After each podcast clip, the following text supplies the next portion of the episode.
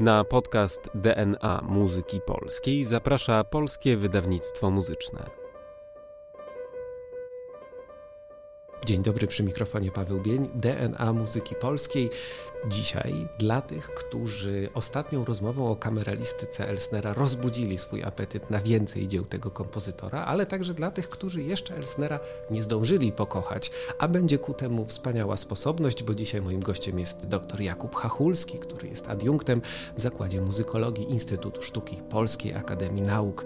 Jest także członkiem zespołu redakcyjnego Monumenta Musicae in Polonia. Studiował nie tylko jako artysta-wykonawca, ale także ma perspektywę perspektywę filozofa, no i bardzo cenionego badacza, skupiającego się w znacznej mierze na twórczości Józefa Elsnera właśnie. Dzień dobry. Dzień dobry. Bardzo się cieszę, że przyjął Pan moje zaproszenie i że dzisiaj będziemy mogli uzupełnić ten obraz Józefa Elsnera, który w poprzednich odcinkach się pojawiał, to znaczy tę rozmowę o kameralistyce tego twórcy, o jego twórczość operową, twórczość przecież bardzo bogatą.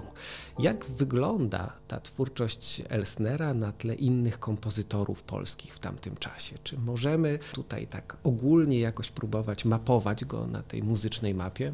Nie chciałbym tutaj od razu na starcie kwestionować tego zaproponowanego podejścia, ale generalnie kontekst opery polskiej nie jest dobrym kontekstem tutaj. Należy sprawę w pierwszym rzędzie ustawić w kontekście praktyki teatralnej, w kontekście teatrów, w których działał Elsner. To, jeśli chodzi o operę polską, to był oczywiście teatr Wojciecha Bogusławskiego. Teatr zdominowany tak naprawdę, jeśli chodzi o operę, przez kompozycje obce.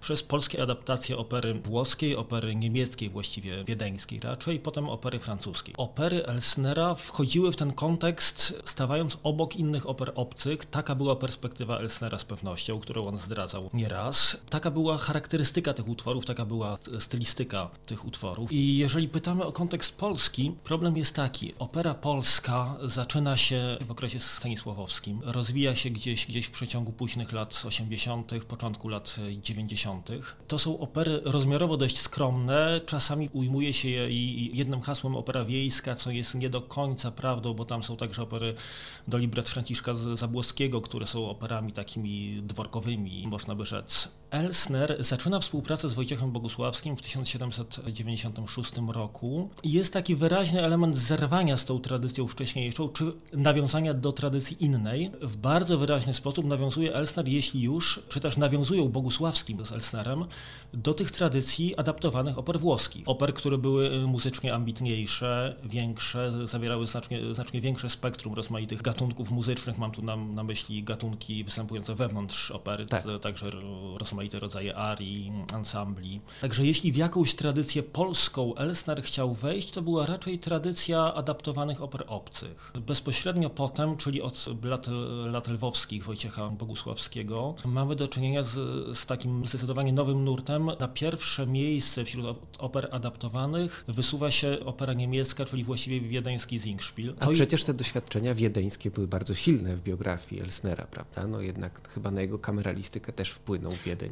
Tak, zresztą Elsner, przypomnę, działał w Lwowie w, najpierw w operze niemieckiej, w operze austriackiej, która była właściwie jednoznacznie w orbicie wiedeńskiej. Tu należy przypomnieć, że w tym teatrze ma miejsce pierwsze wystawienie czarodziejskiego fletu poza Wiedniem, tysiąc siedemset dziewięćdziesiąty drugi rok, zresztą mające także swój aspekt polski, bo z okazji tego wykonania drukowano także libretto w tłumaczeniu na polski.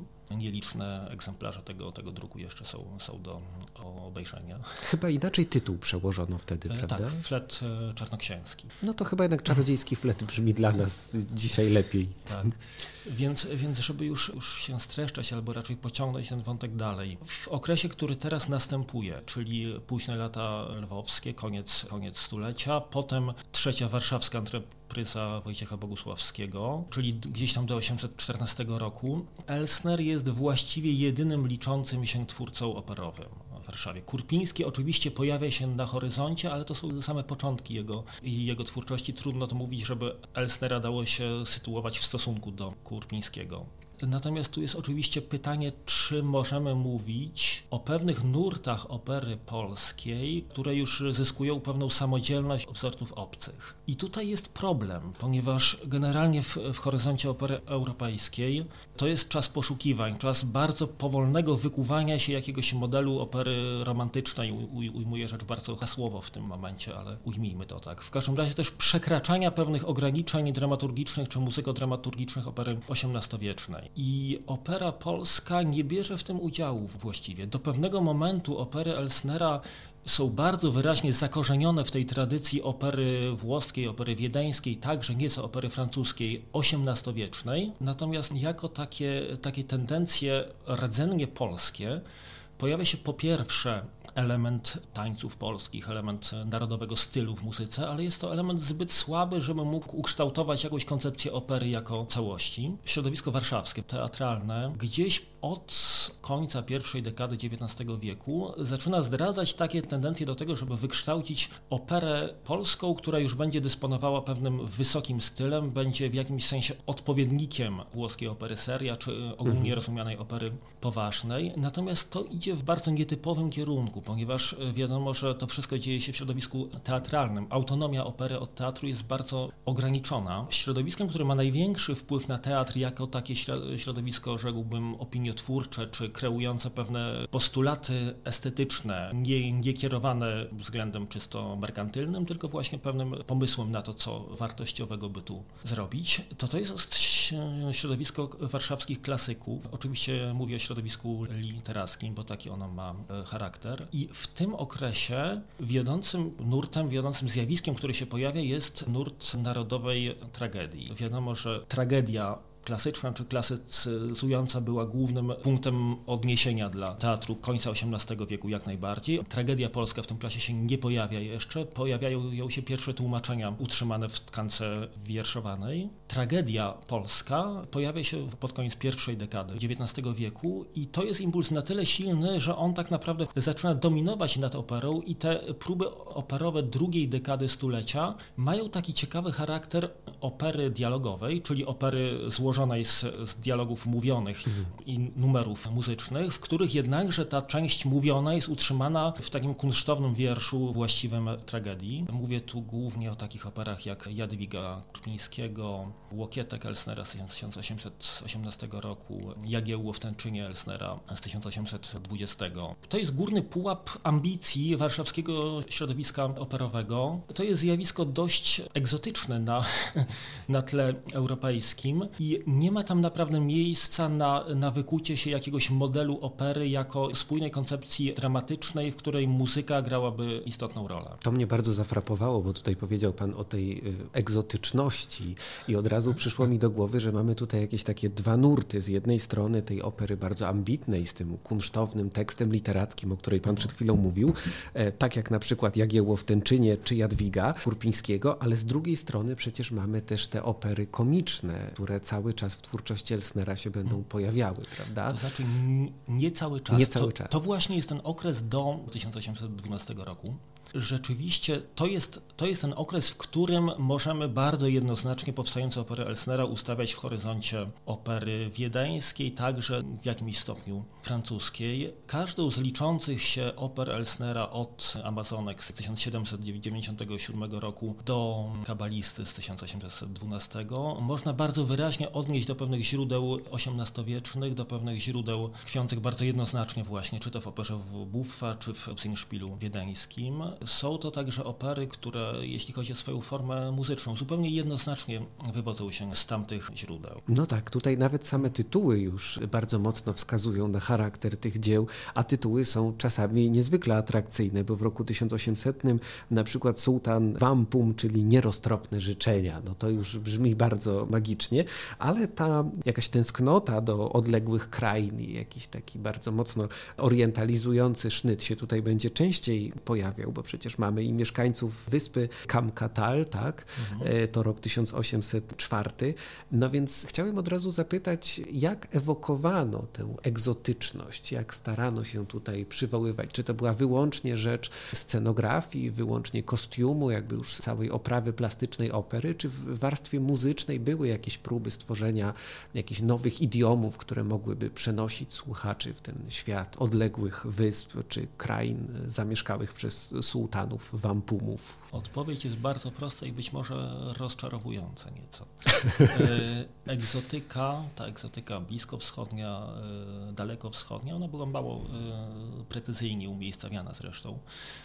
Stanowiła taki absolutnie stały i stereotypowy element operowej tradycji osiemnastego wieku. Przypomnę chociażby uprowadzenie z Seraju Wolfganga Mateusza Mozarta, ale tych oper było mnóstwo. I zwłaszcza w kręgu wiedeńskim wykuły się takie bardzo, bardzo utarte, bardzo, bardzo standardowe idiomy muzyczne, mające ewokować ten świat wschodu. One, one miały swoje źródło w muzyce kapel janczarskich. One były obce, w dużej mierze obce naszemu wyobrażeniu o muzyce wschodniej.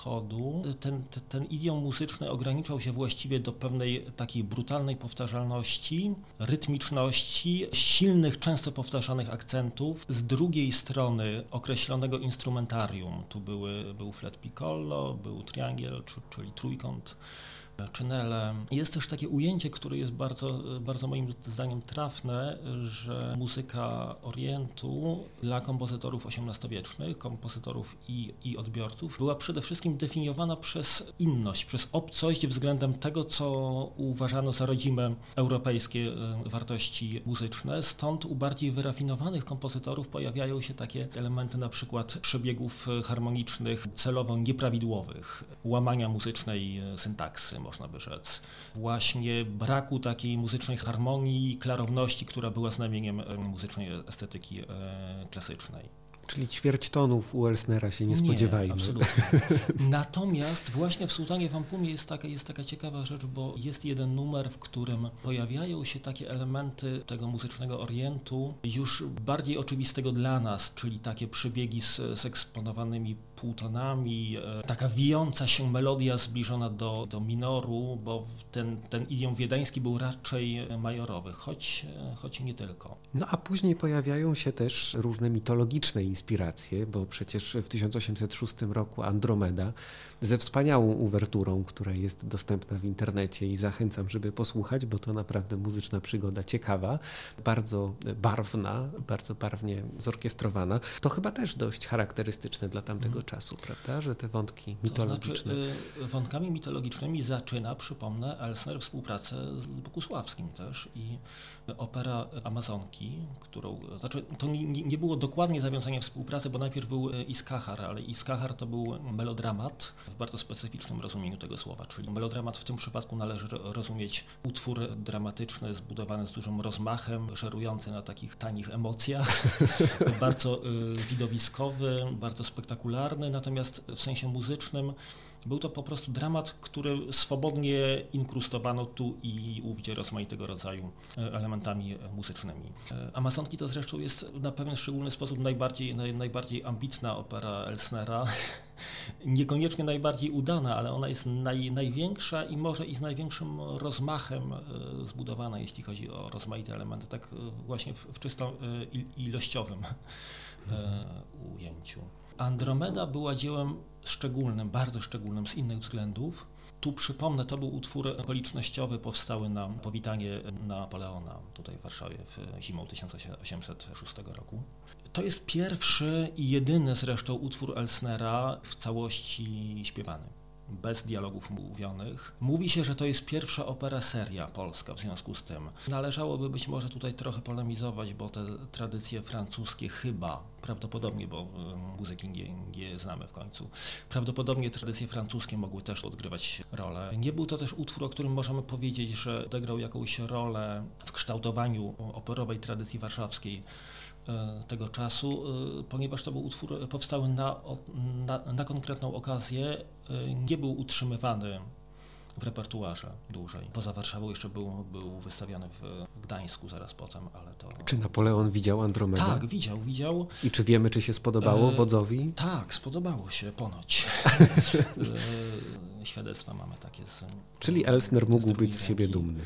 Ta uwertura naprawdę jest, jest bardzo, bardzo efektowna, bardzo ciekawa. Ona stanowi bardzo dobitne świadectwo odosobnione albo pierwsze, może tak powiem, asymilacji przez Elsnera pewnych zdobyczy symfoniki francuskiej.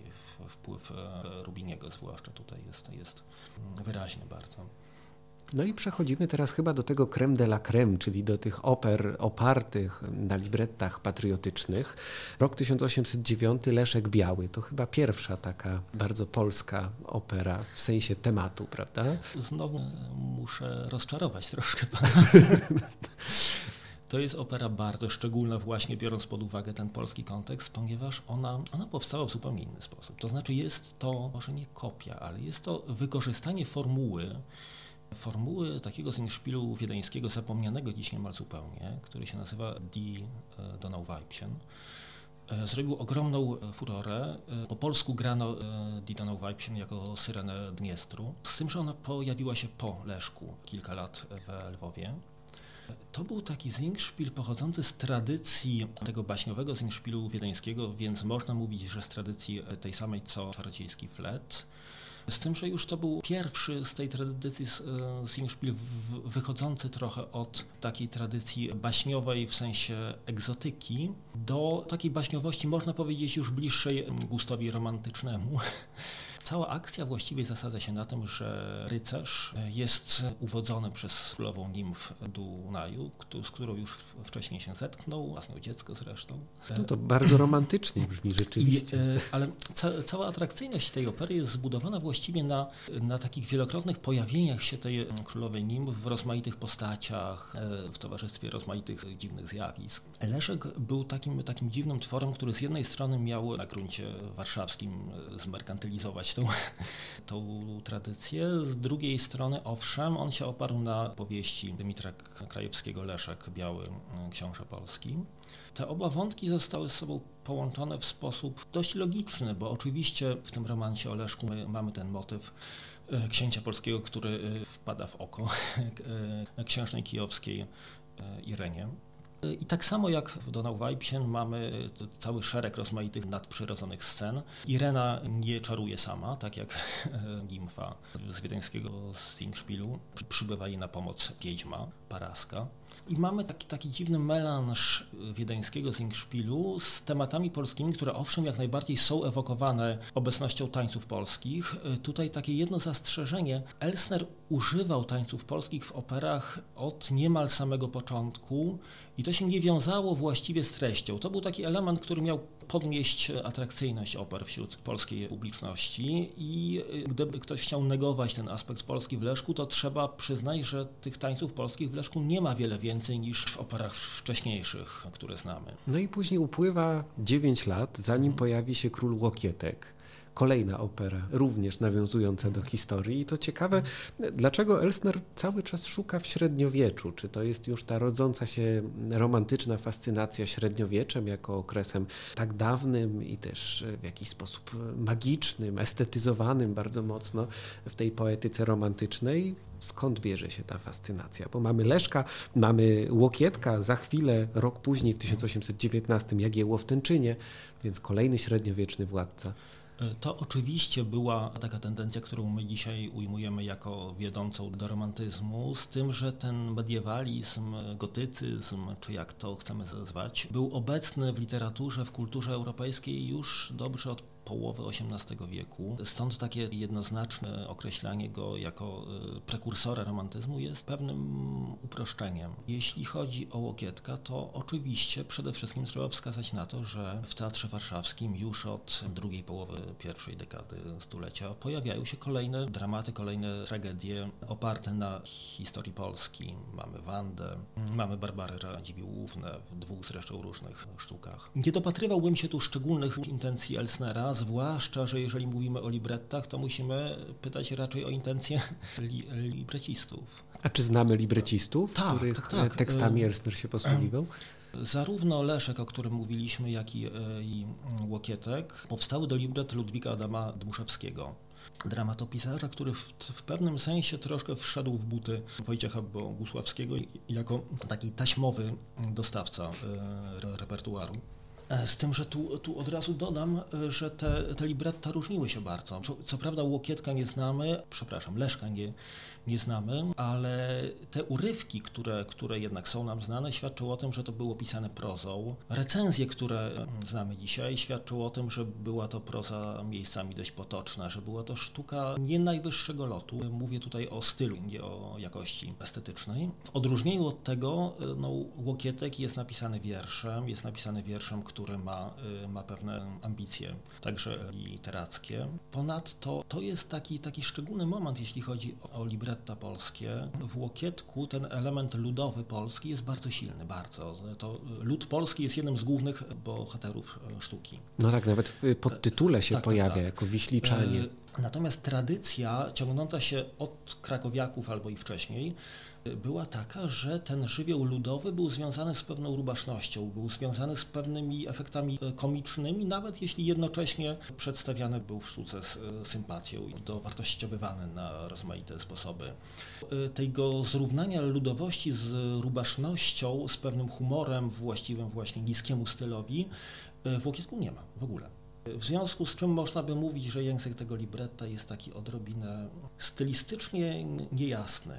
To nie jest ani styl romantyczny, w którym ludowość uległa pewnej stylizacji i nobilitacji, ani to nie jest ten rubaszny język ludowych czy wiejskich oper osiemnastowiecznych. Czyli moment bardzo ciekawego przełomu w tak, postrzeganiu tak, tak. ludowości w operze. Natomiast z Łokietkiem jako operą jest problem taki, że tam są rozmaite zjawiska muzycznie przełomowe.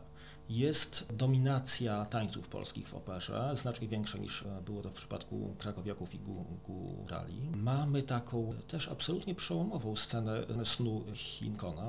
To jest taka obszerna scena, pierwsza na polskiej scenie, scena inscenizacji snu. To jest takie marzenie senne dowódcy wojsk czeskich, któremu się ukazują we śnie rozmaite chlubne momenty z historii Polski. I Elsner daje tutaj taką, tak, taką składankę rozmaitych fragmentów muzycznych ze swoich oper, z Kurpińskiego, które mają ilustrować tą... Czyli cytuje ten, też innych tak, kompozytorów. Tak, tak. No to bardzo ciekawe rzeczywiście.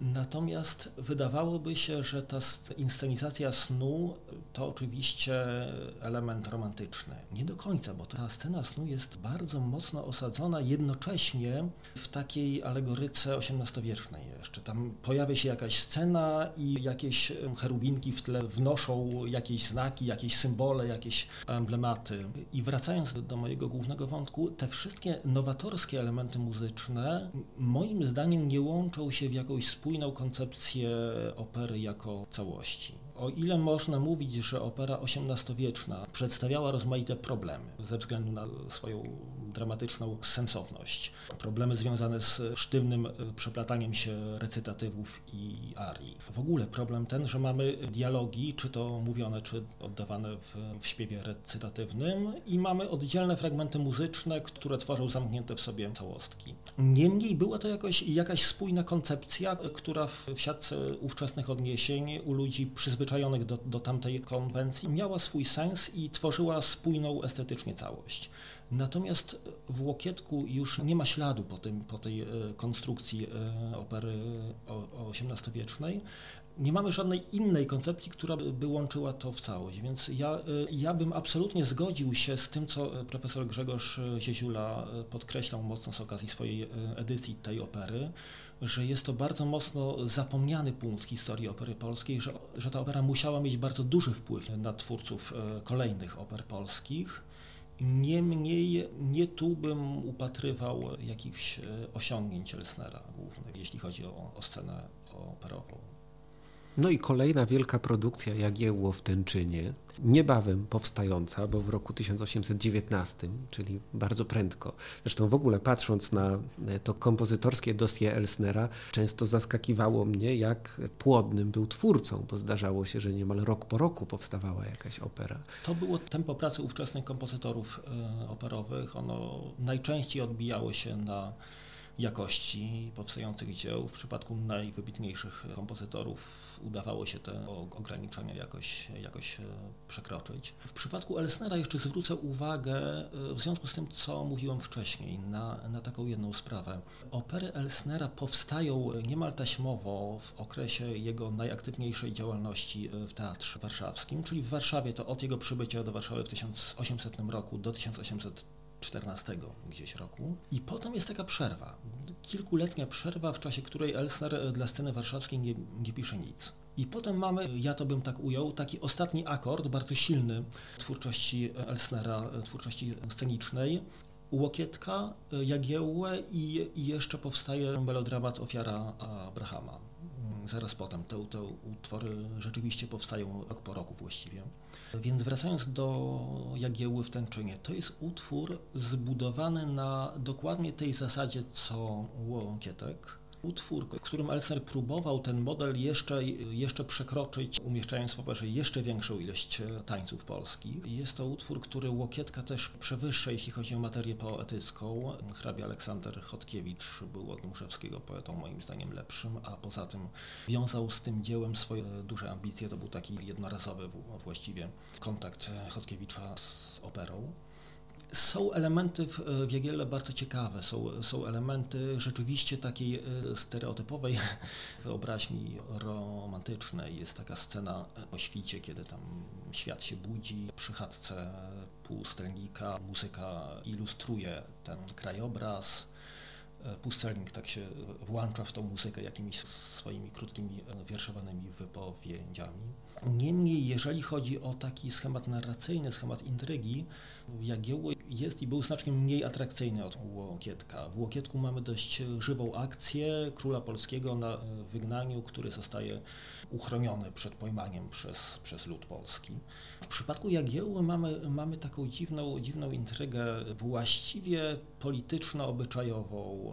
Jagiełło, który po śmierci Jadwigi zrzeka się korony polskiej, ale jest przekonywany, żeby jednak, jednak pozostał. Takiej akcji, w której by się coś działo, tam właściwie nie ma. Czyli jest bardziej lirycznie niż, niż dramatycznie.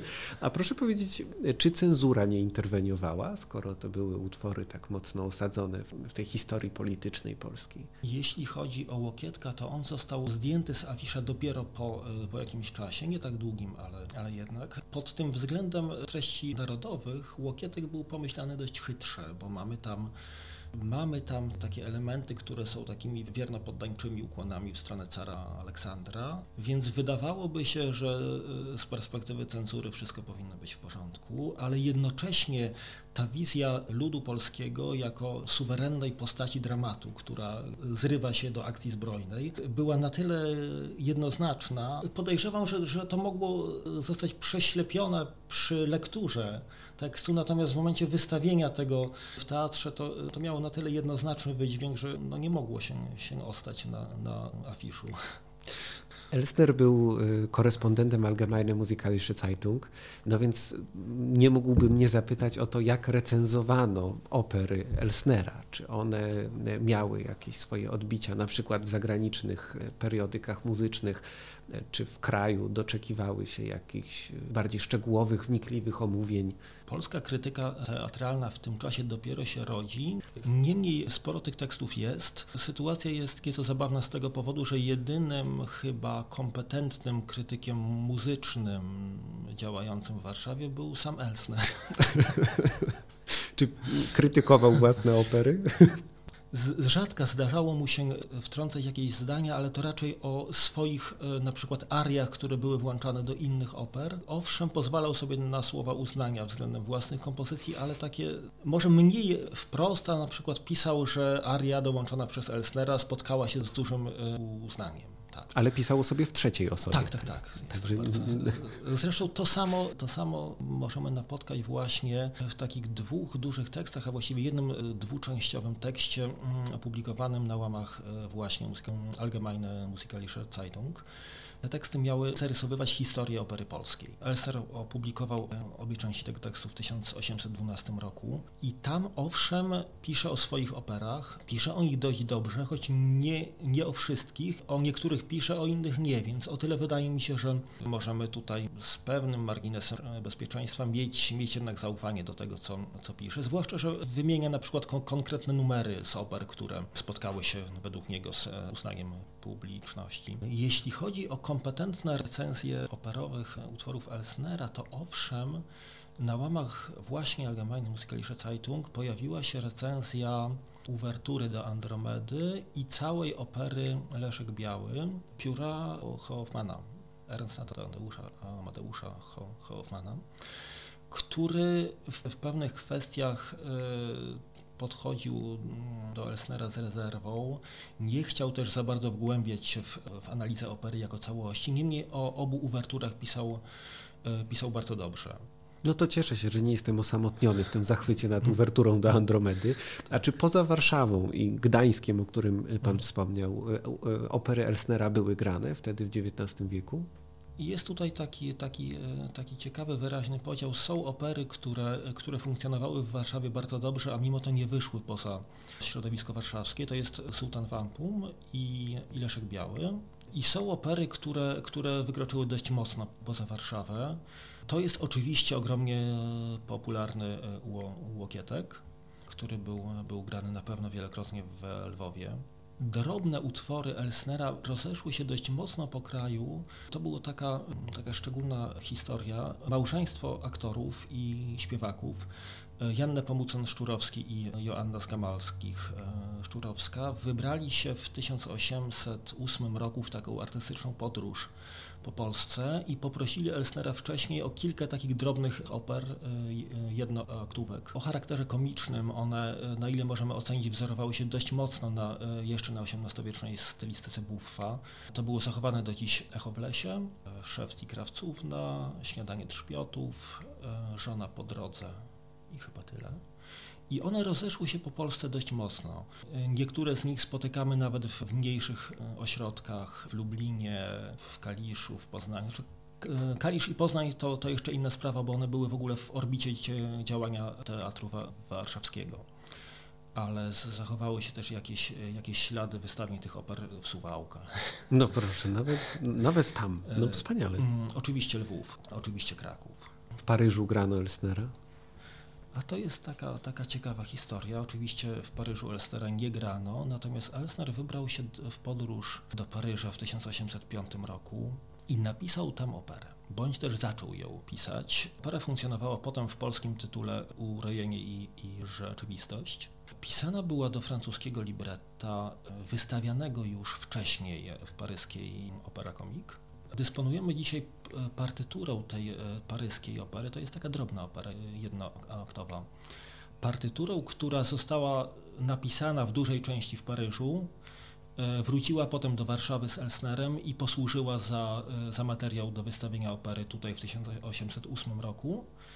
I dysponujemy, żeby było śmieszniej, drugą partyturą tej opery, napisaną już znacznie staranniej, powstałą w Warszawie po powrocie Elsnera do Polski i wysłaną do Paryża jako taki upominek dla konserwatorium paryskiego. Ta partytura jest do dzisiaj w, w Bibliotece Narodowej w Paryżu. No nie ma żadnych śladów, żeby, żeby, żeby ta opera była grana tam, natomiast nie ma, nie ma innego wytłumaczenia dla, dla faktu, że Elsner zaczął pisać operę do tekstu francuskiego w Paryżu, niż ten, że albo ktoś mu takie na, nadzieje robił, albo on sam uważał za możliwe, że uda się doprowadzić do wystawienia tej, tej opery w Paryżu. No nie wiem jak z konserwatorium paryskim, ale moją sympatię Elsner zaskarbił sobie w mig.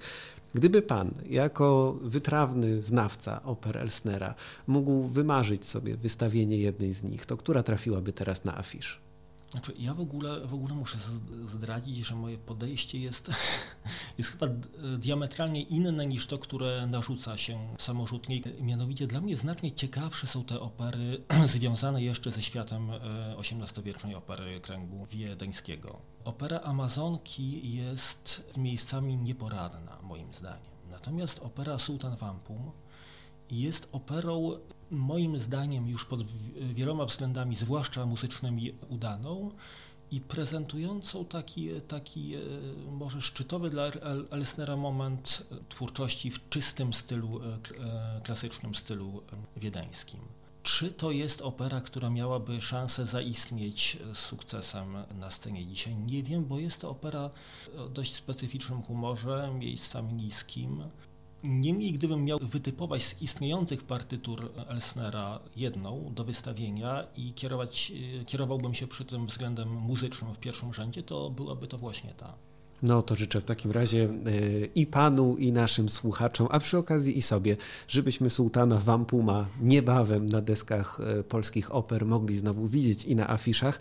Moim i państwa gościem był dzisiaj dr Jakub Chachulski, adiunkt w Zakładzie Muzykologii Instytutu Sztuki Polskiej Akademii Nauk. Jak państwo sami słyszeliście, znakomity znawca oper Józefa Elsnera. Bardzo serdecznie dziękuję za tę rozmowę. Bardzo dziękuję.